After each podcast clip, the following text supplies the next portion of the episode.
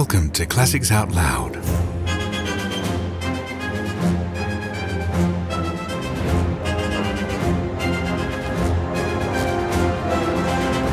The War of the Worlds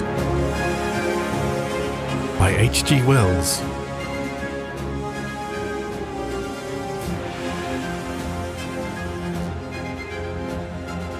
Chapter 5 The Heat Ray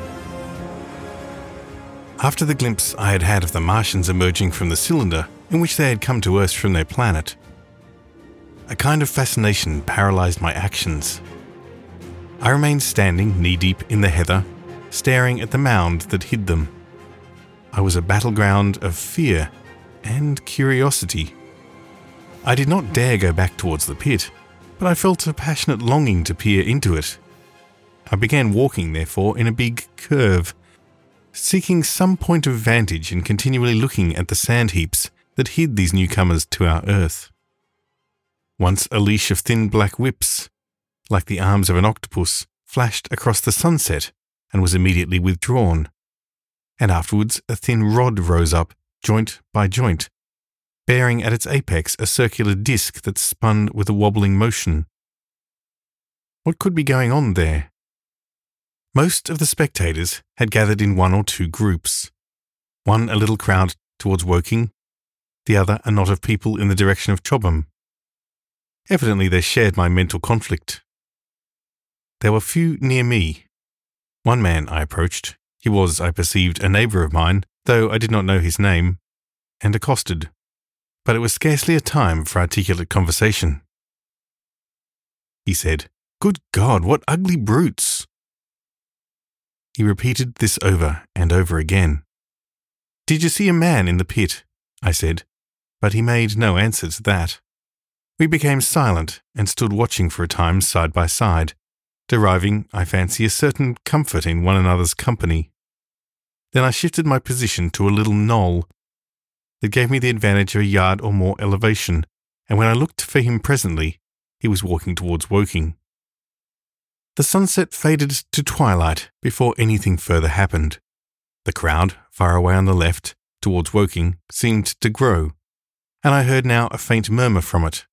The little knot of people towards Chobham dispersed.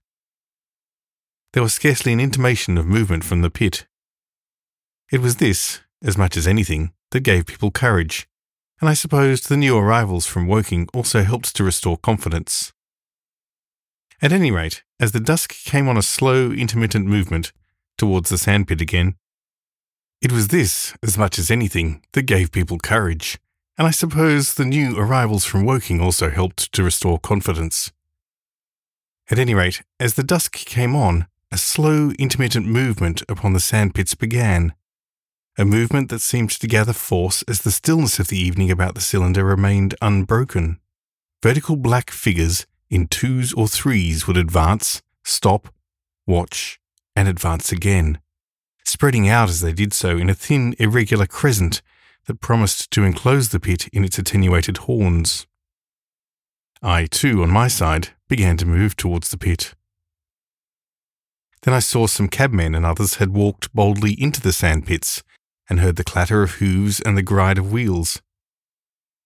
I saw a lad trundling off the barrow of apples, and then, within thirty yards of the pit, advancing from the direction of Horsell, I noted a little black knot of men, the foremost of whom was waving a white flag. This was the deputation. There had been a hasty consultation, and since the Martians were evidently, in spite of their repulsive forms, intelligent creatures, it had been resolved to show them, by approaching them with signals, that we too were intelligent. Flutter, flutter went the flag, first to the right, then to the left. It was too far for me to recognize anyone there, but afterwards I learned that Ogilvy, Stent, and Henderson were with others in this attempt at communication. This little group had in its advance dragged inward, so to speak, the circumference of the now almost complete circle of people, and a number of dim black figures followed it at discreet distances. Suddenly there was a flash of light, and a quantity of luminous greenish smoke came out of the pit in three distinct puffs, which drove up, one after the other, straight into the still air. This smoke, or flame perhaps would be the better word for it, was so bright that the deep blue sky overhead and the hazy stretches of brown common towards Chertsey, set with black pine trees, seemed to darken abruptly as these puffs arose, and to remain the darker after their dispersal. At the same time, a faint hissing sound became audible. Beyond the pit stood the little wedge of people with the white flag at its apex. Arrested by these phenomena, a little knot of small vertical black shapes upon the black background. As the green smoke arose, their faces flashed out pallid green and faded again as it vanished. Then slowly the hissing passed to a humming, into a long, loud, droning noise. Slowly, a humped shape rose out of the pit, and the ghost of a beam of light seemed to flicker out from it. Forthwith, flashes of actual flame, a bright glare leaping from one to another, sprang from the scattered group of men. It was as if some invisible jet impinged upon them and flashed into white flame. It was as if each man was suddenly and momentarily turned to fire. Then, by the light of their own destruction, I saw them staggering and falling, and their supporters turning to run. I stood staring, not as yet realizing that this was death leaping from man to man in that little distant crowd. All I felt was that it was something very strange. An almost noiseless and blinding flash of light, and a man fell headlong and lay still. And as the unseen shaft of heat passed over them, Pine trees burst into fire, and every dry furze bush became with one dull thud a mass of flames. And far away towards Knaphill, I saw the flashes of trees and hedges and wooden buildings suddenly set alight. It was sweeping round swiftly and steadily, this flaming death, this invisible, inevitable sword of heat.